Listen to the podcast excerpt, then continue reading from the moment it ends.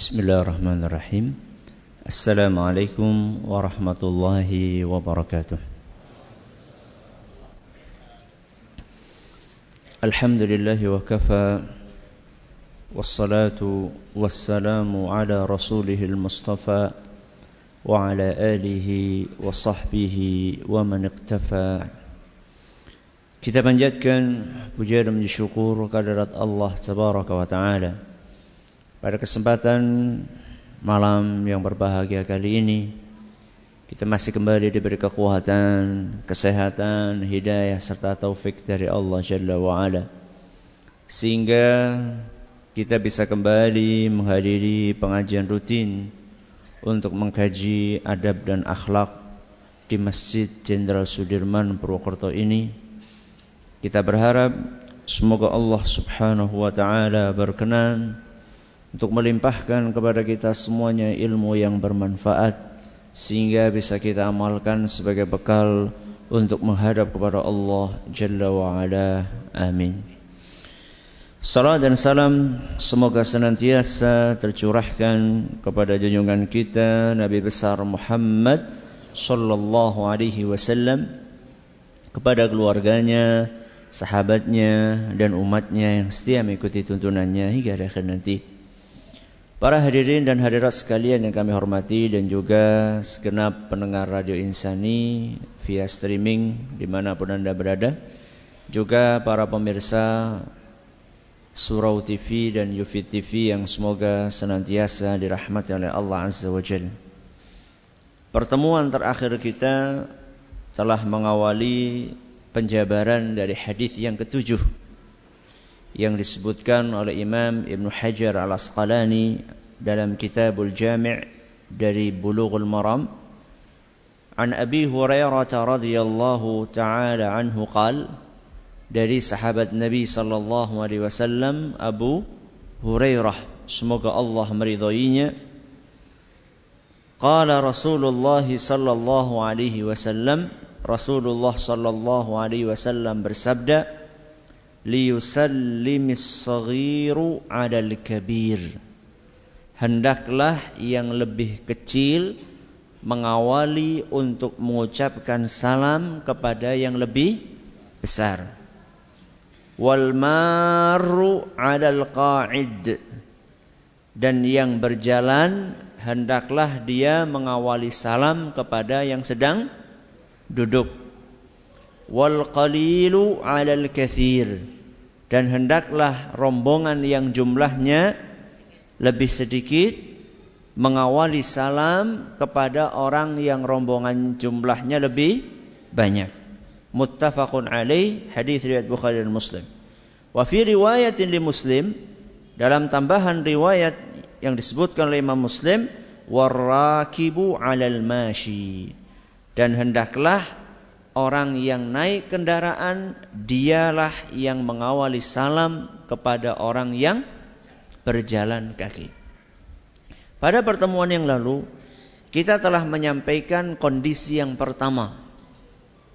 Etika siapa yang diperintahkan untuk mengawali salam. Kondisi yang pertama kita bahas kemarin adalah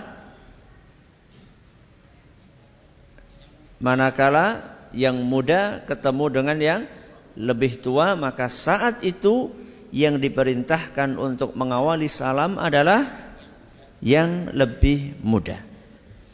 Sampai di situ pembahasan kita. Kemarin kita telah janjikan. Bagaimana seandainya dalam suatu kondisi berpapasan antara yang muda dengan yang tua. Kalau anjurannya dalam hadis tadi adalah yang mengawali salam yang muda. Kalau seandainya dibalik. Begitu berpapasan yang mengucapkan salam yang tua. Apakah yang dilakukan oleh orang yang tua tadi yaitu dia mengawali apa? Salam apakah salah? Pertanyaannya bisa dipahami? Bisa. Rasul SAW mengajarkan liyusallimis saghir 'alal kabir. Hendaklah yang muda mengawali salam kepada yang tua. Kalau ada orang lebih tua, dia yang salam duluan. Salahkah? Tidak salah? Apa tidak menyalahi hadis Nabi SAW tadi? Nabi memerintahkan supaya yang salam duluan yang muda. Ini yang tua salam duluan. Gimana? Boleh atau tidak? Boleh? Yakin? 100%? Para ulama berbeda pendapat. Sebagian ulama seperti Al-Hasan berpendapat tidak seyogianya yang tua menyalami kepada yang muda apalagi anak kecil.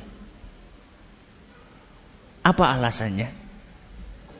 Ya, alasannya apa? Kata dia, kata beliau, yang namanya menjawab salam itu hukumnya apa? Wajib. Anak kecil ini kan belum mendapat beban kewajiban untuk menjalankan perintah-perintah agama maka sebaiknya nggak usah disalam. Ini pendapat beliau. Ulama yang lain mengatakan salam, tapi aja seru-seru. Ya, sekedar salam supaya yang penting dia nggak dengar.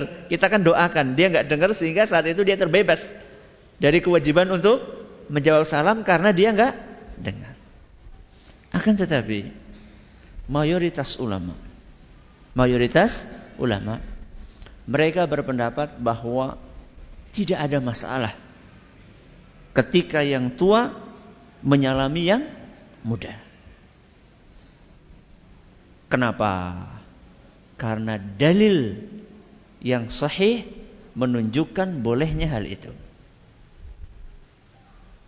Dalam sebuah hadis yang diriwayatkan oleh Imam Bukhari dan Muslim dan yang saya bacakan saat ini riwayat Imam Muslim. An Sayyarin qala dari seorang tabi'in namanya Sayyar. Siapa? Sayyar. Sayyar. Kuntu amshi ma'a thabitin famarra bisibyanin fasallama alaihim. Kata Sayyar, pada suatu hari aku jalan bareng dengan guruku yang bernama Thabit. Siapa? Thabit. Yang cerita tadi siapa? Sayyar. Sayyar cerita bahwa beliau suatu hari berjalan bersama dengan Thabit, gurunya. Ketika mereka berdua sedang berjalan, siapa tadi? Sayyar sama Thabit. Lagi berjalan bareng, mereka melewati anak-anak kecil. Di tengah jalan mereka jalan melewati anak-anak kecil. Begitu lewat seperti itu maka Thabit Gurunya siapa? Sayyar mengucapkan salam kepada anak-anak kecil tadi.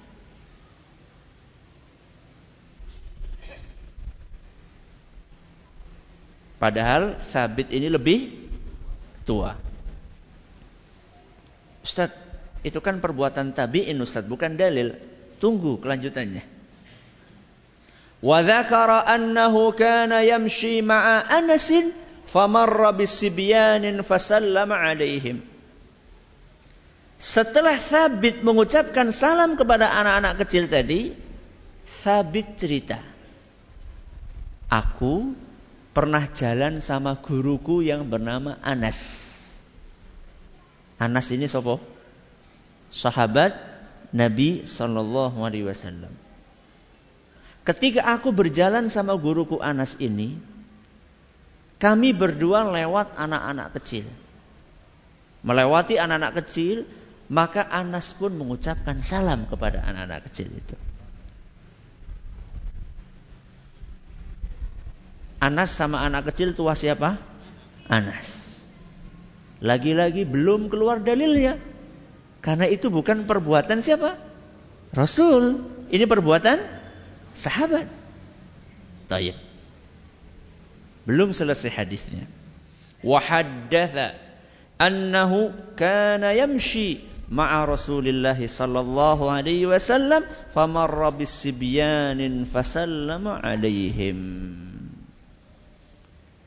Ketika Anas mengucapkan salam kepada anak-anak kecil tadi, siapa tadi yang sama Anas? Thabit. Anas cerita kepada Thabit, "Wahai Thabit, aku, aku maksudnya siapa? Anas. Pernah berjalan bersama dengan Nabi sallallahu alaihi wasallam. Dan kami berdua melewati orang-orang anak-anak kecil sedang pada mainan. Maka kemudian Nabi Shallallahu Alaihi Wasallam mengucapkan salam kepada anak-anak kecil tadi. Ini dalilnya di sini. Dalilnya siapa? Nabi kita Muhammad Sallallahu Alaihi Wasallam mengucapkan salam kepada anak-anak kecil. Padahal jelas yang lebih tua siapa?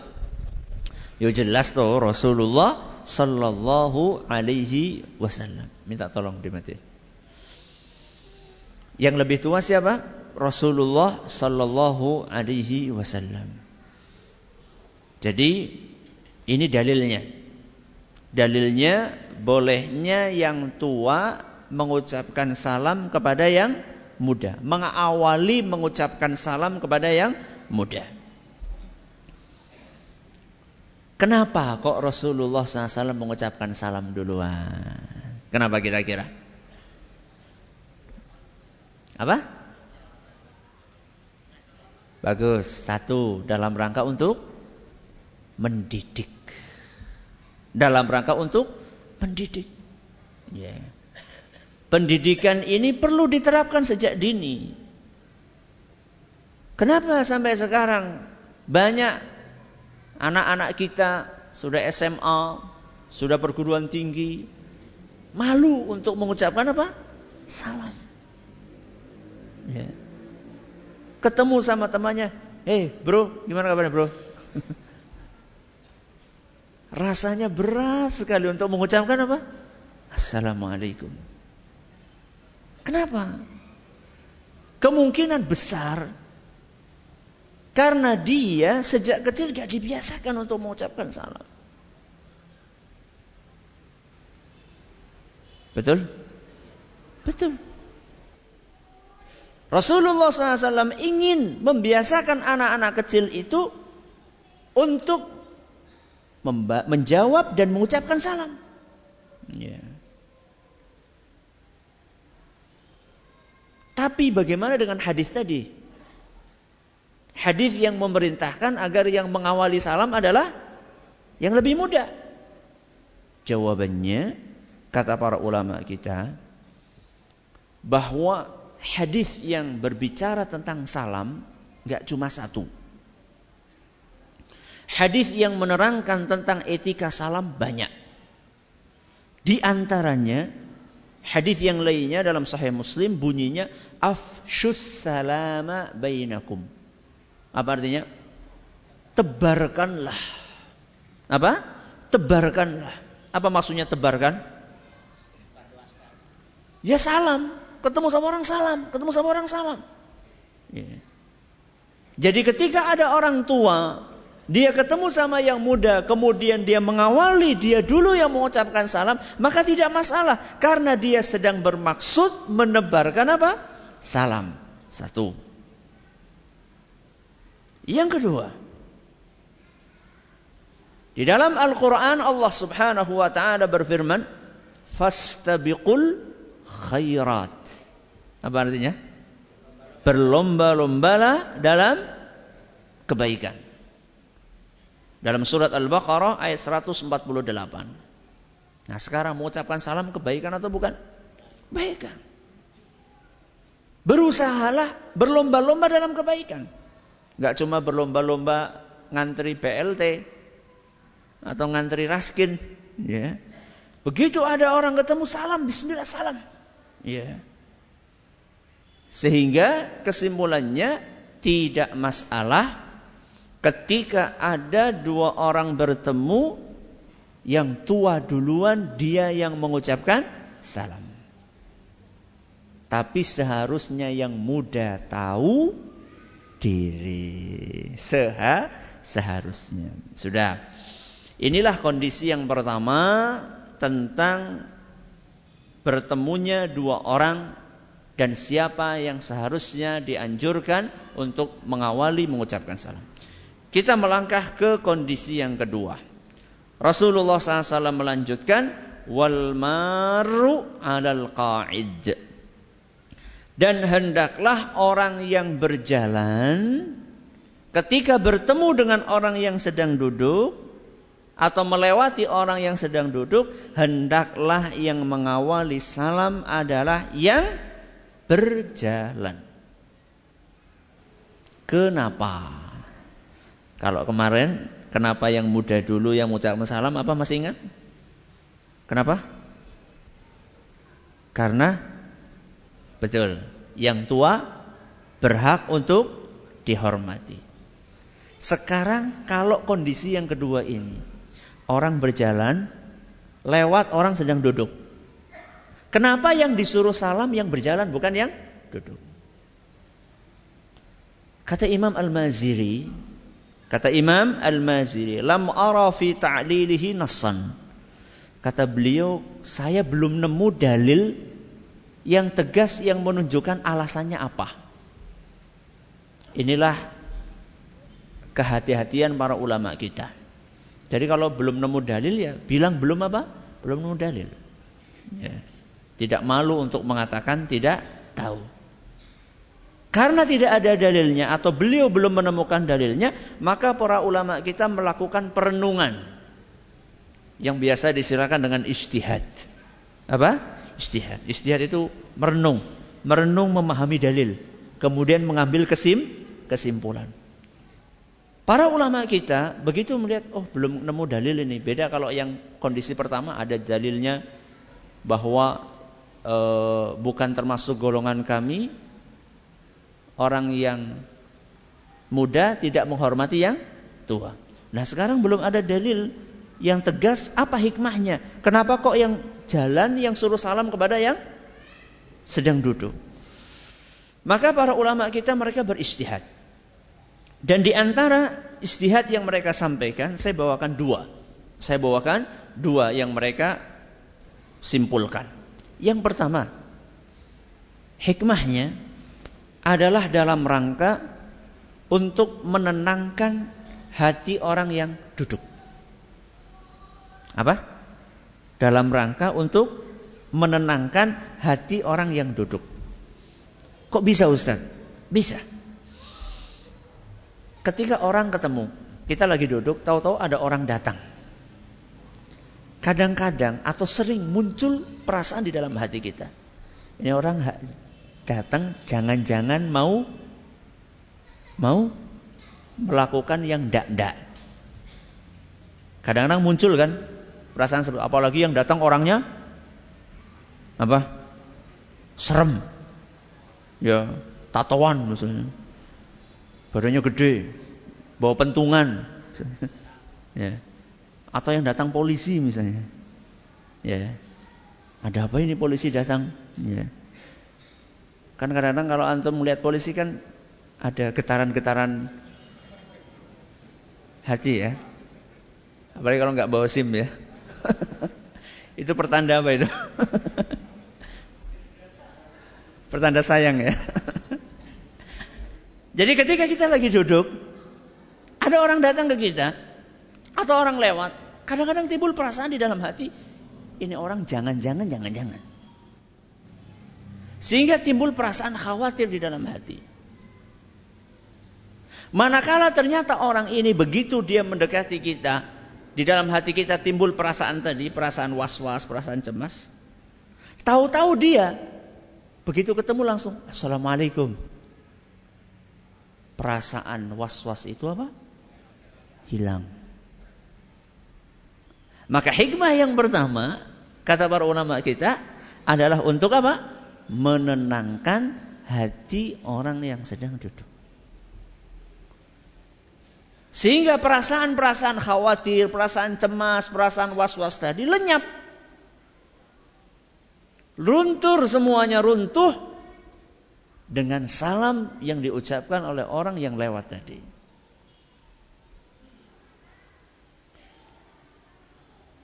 Apalagi salamnya diiringi dengan senyum.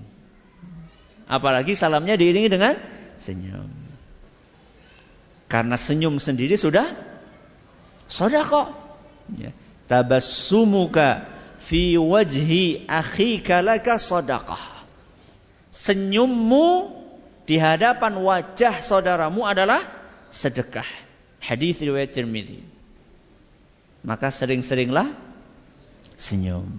Ya. Sering-seringlah senyum bukan ketawa. Sering-seringlah senyum. Ya, sehingga kita banyak dapat sedekah. Apalagi ya, apa lagi Seandainya orang yang salam itu betul-betul mengamalkan konsekuensi dari salamnya. Jadi bukan sekedar salam basa, basa basi dan itu banyak. Di zaman kita ini kadang-kadang orang ramah sekali, jebule copet. Nawari minuman ternyata minumannya sudah diisi obat bius, modus. Ya. Bukan itu tentunya yang kita maksud. Yang kita maksud adalah orang-orang yang mengucapkan salam benar-benar dia faham konsekuensinya. Dan ini pernah kita bahas dahulu. Masih ingat nggak konsekuensi salam? Ketika kita membahas hadis yang pertama. Tahun berapa itu? Kok tahun berapa? Berapa bulan yang lalu lah. Ya.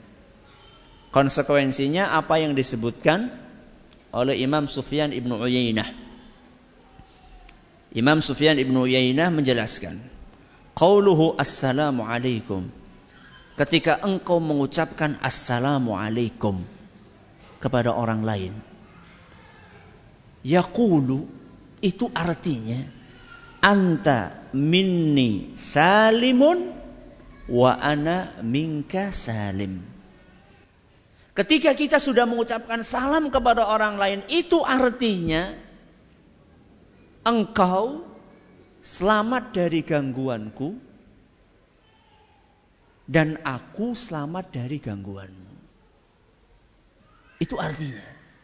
Jadi ketika kita sudah mengucapkan salam kepada orang lain, maka tidak boleh orang lain yang kita salami itu terganggu dengan lisan kita, dengan tangan kita, dengan suudon kita nggak boleh. Ya. Sehingga ketika kita ketemu sama orang lain, Assalamualaikum. Bisnis nih, bisnis. Assalamualaikum. Waalaikumsalam. Gimana? Ini motornya gimana? Wah, ini motor bagus sekali. Pernah jatuh? Nggak pernah. Blas. Ya.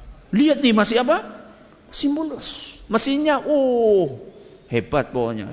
Naik tanjakan berapa derajat bisa. Ya.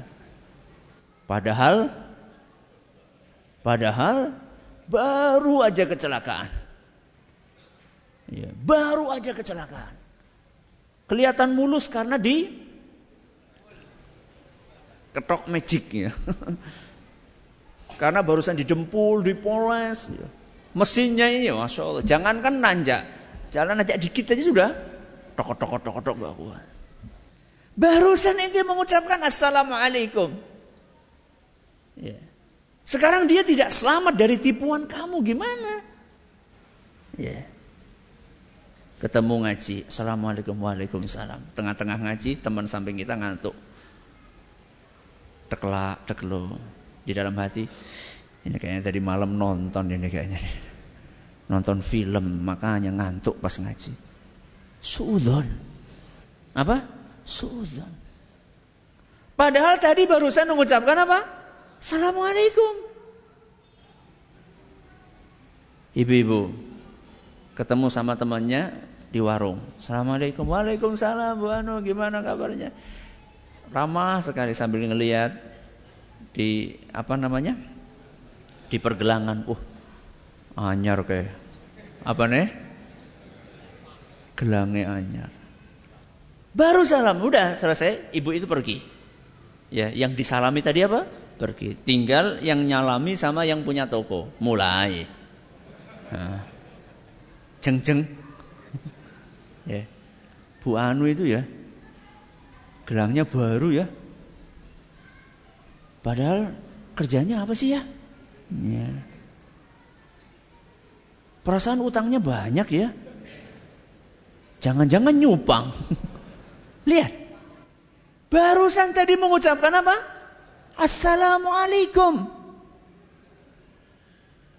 Ketika kita mengucapkan salam, itu artinya kita berikrar bahwa kamu yang aku salami itu akan selamat dari gangguanku.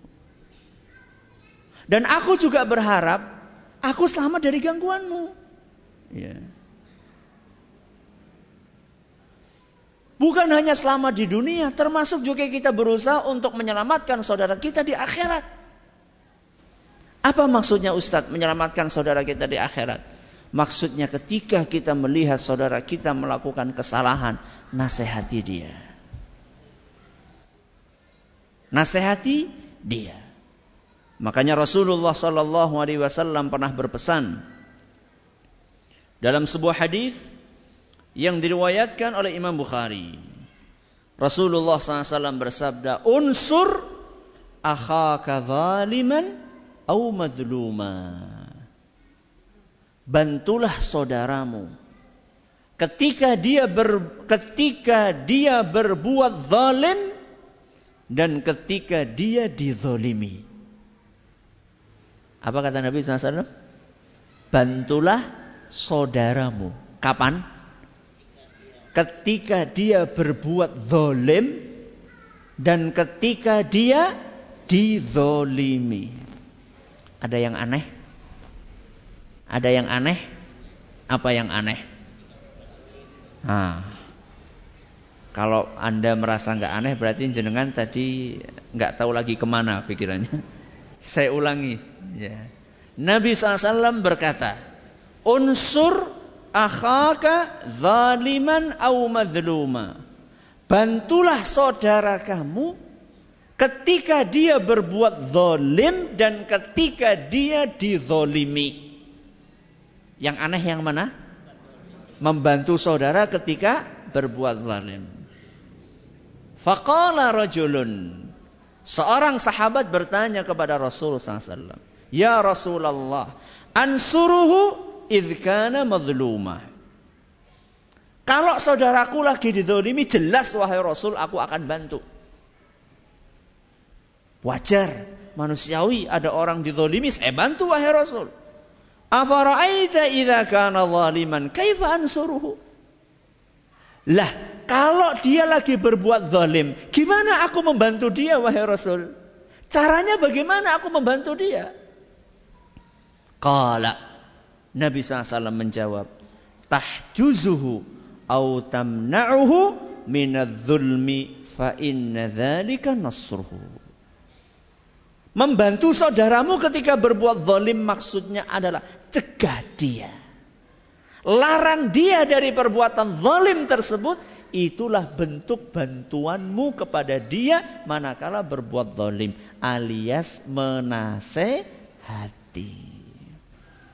Jadi kalau kita sudah mengucapkan salam sama orang lain, Assalamualaikum.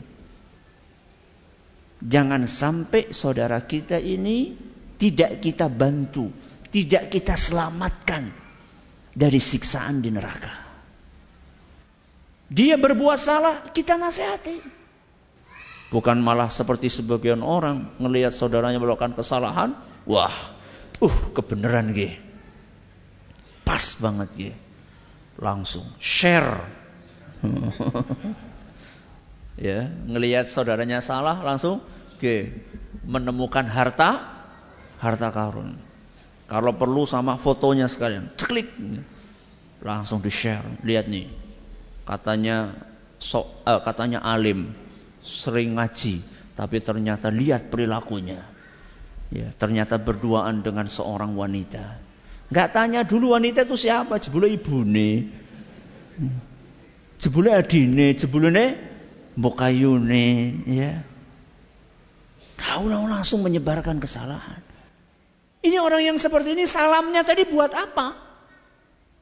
Salamnya barusan buat apa? Ketika orang mengucapkan salam, konsekuensinya saudara kita itu selamat dari gangguan kita. Selamat dari gangguan lisan kita, selamat dari gangguan tangan kita, ya. Selamat dari gangguan suudzon yang ada dalam hati kita, selamat dari gangguan iri yang ada dalam hati kita. Kita mengucapkan salam sama saudara kita, Assalamualaikum. Lihat motornya baru dalam hati, oh, muka-muka kayak, aduh, cilaka kayak wong kayak. ya. Barusan mengucapkan salam, lo salamnya itu buat apa? Ya. Jadi kembali kepada hikmah yang pertama tadi, apa tadi? Untuk menenangkan hati orang yang sedang duduk. Yang kedua, yang kedua. Kata sebagian ulama untuk meringankan beban orang yang sedang duduk. Apa alasannya? Meringankan beban orang yang sedang duduk. Kok bisa Ustadz larinya ke situ? Karena kalau orang yang duduk ini yang suruh salam, dia lagi duduk depan rumah misalnya. Dia duduk lagi depan, duduk depan rumah. Di depan rumahnya itu orang jalan raya, seliwar, seliwar, seliwar, seliwar. Kira-kira kalau yang disuruh salam orang yang duduk gimana? Kepriwe? Orang sidang ngopi.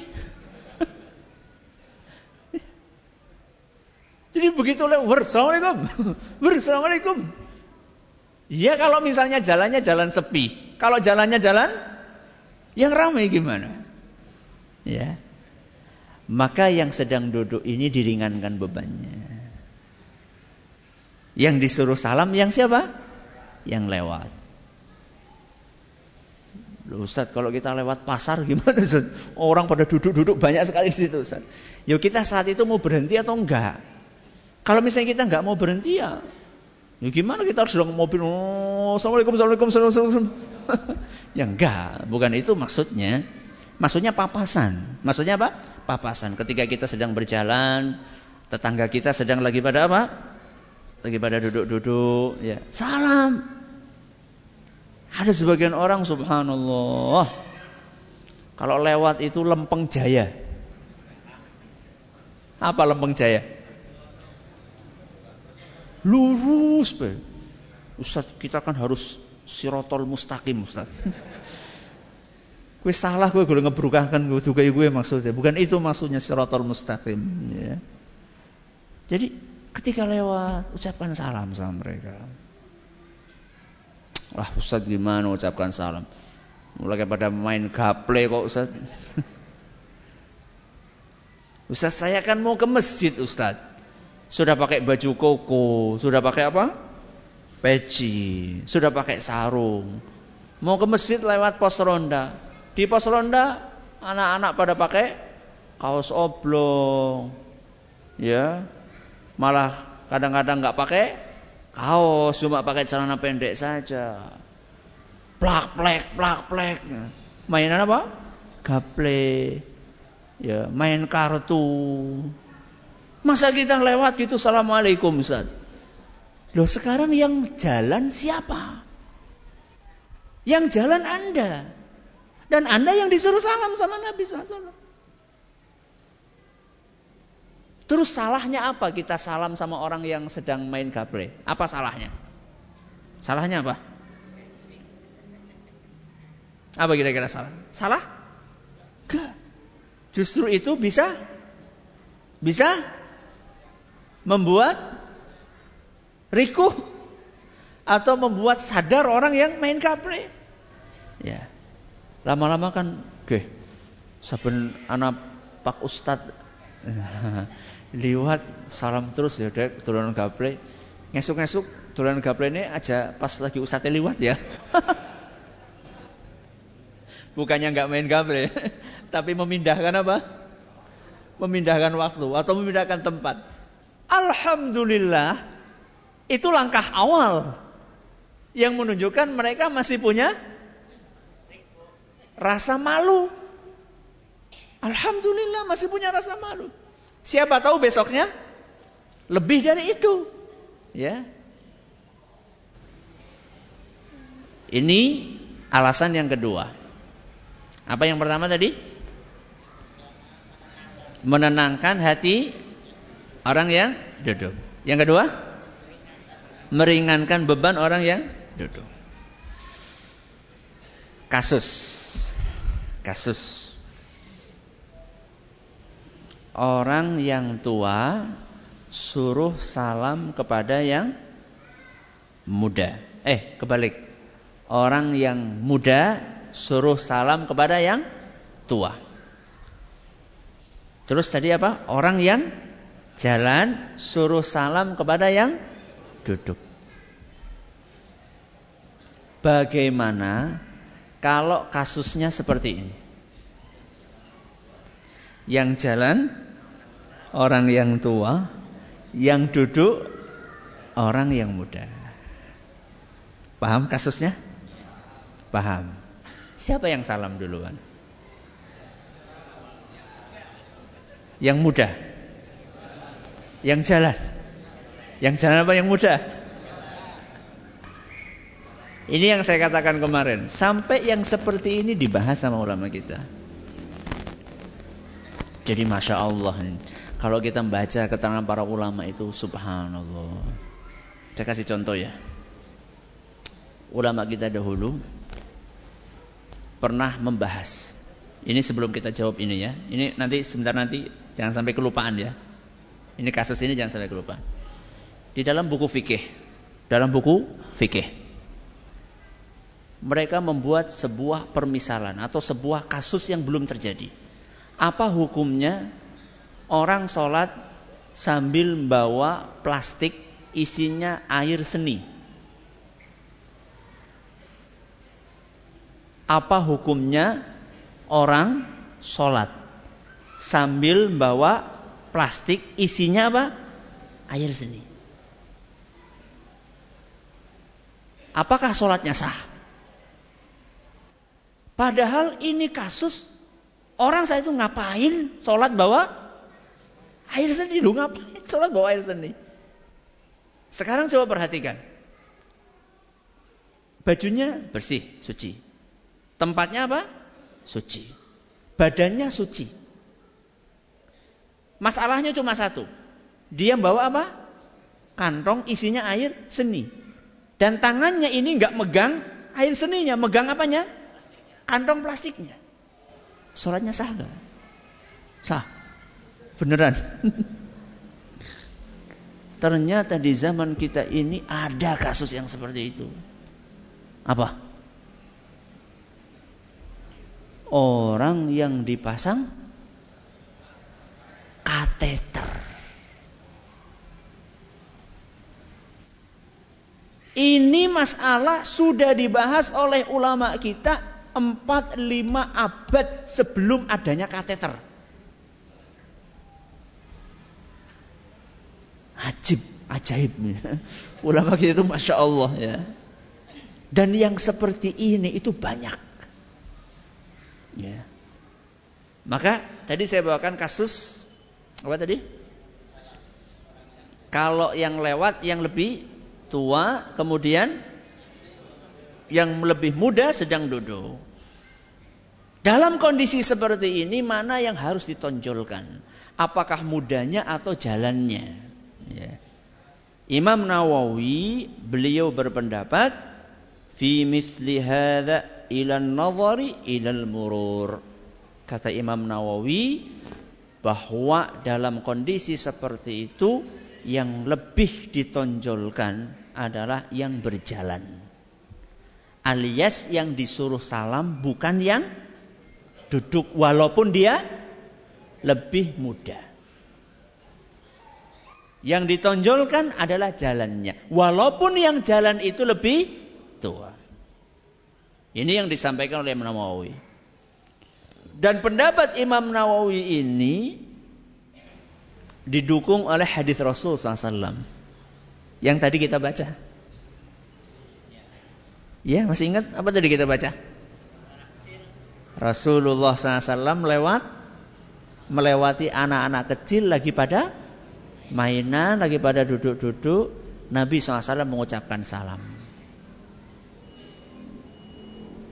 Hadis riwayat Muslim.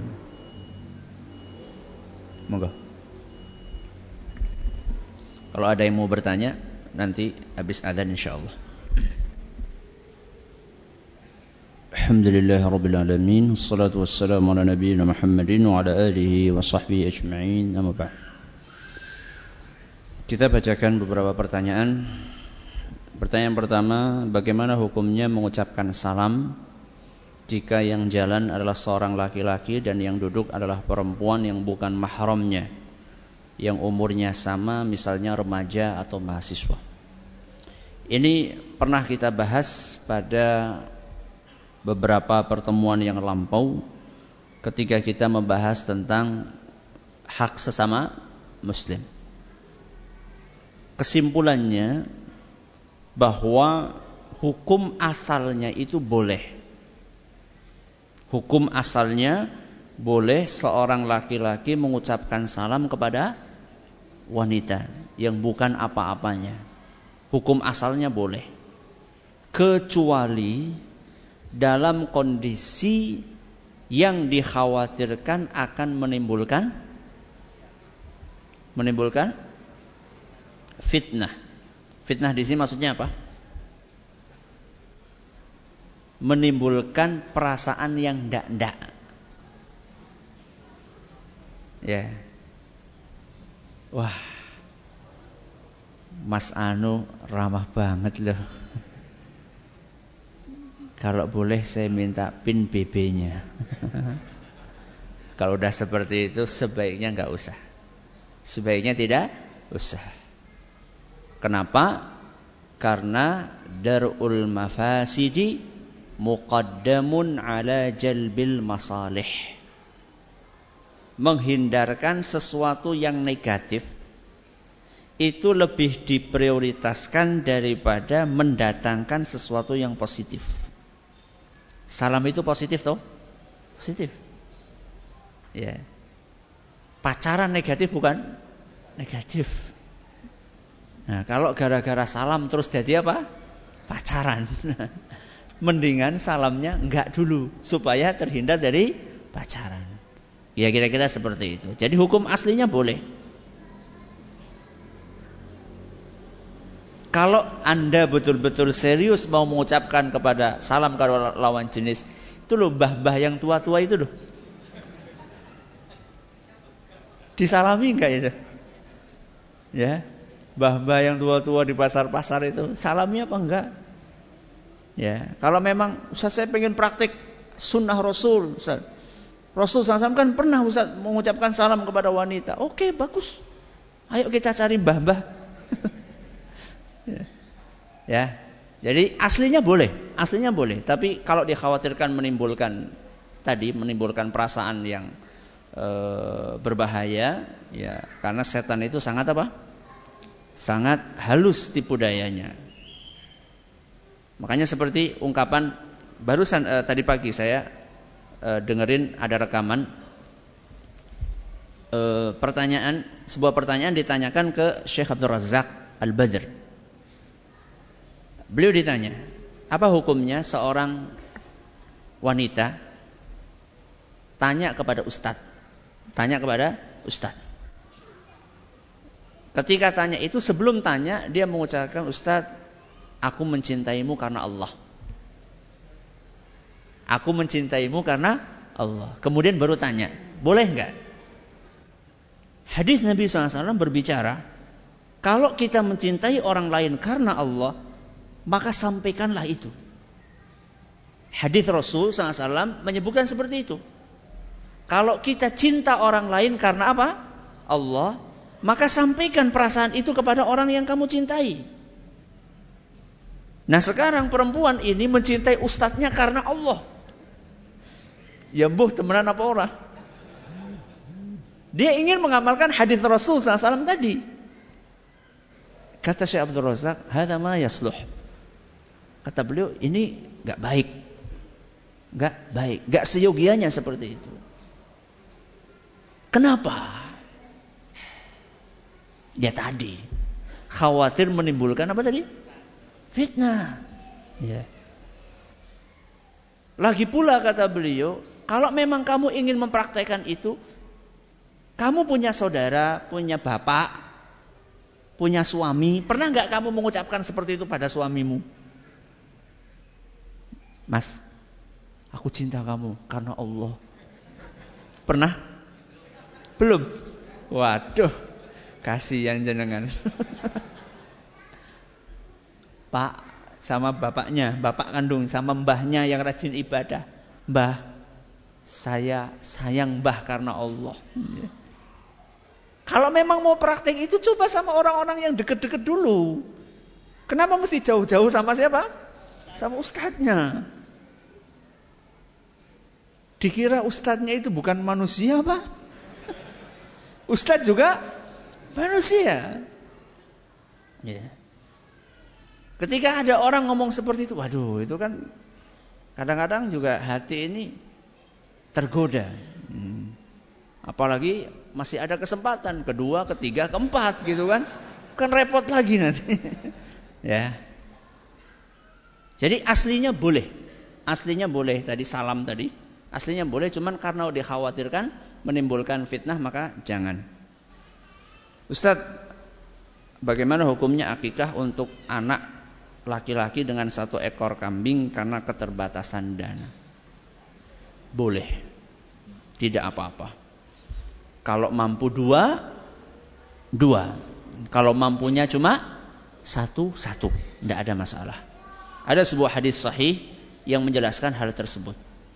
Ya, ada sebuah hadis sahih yang menjelaskan hal tersebut, terutama bagi yang tidak mampu. Kalau mampu ya sebaiknya berapa? Dua. Sebaiknya dua.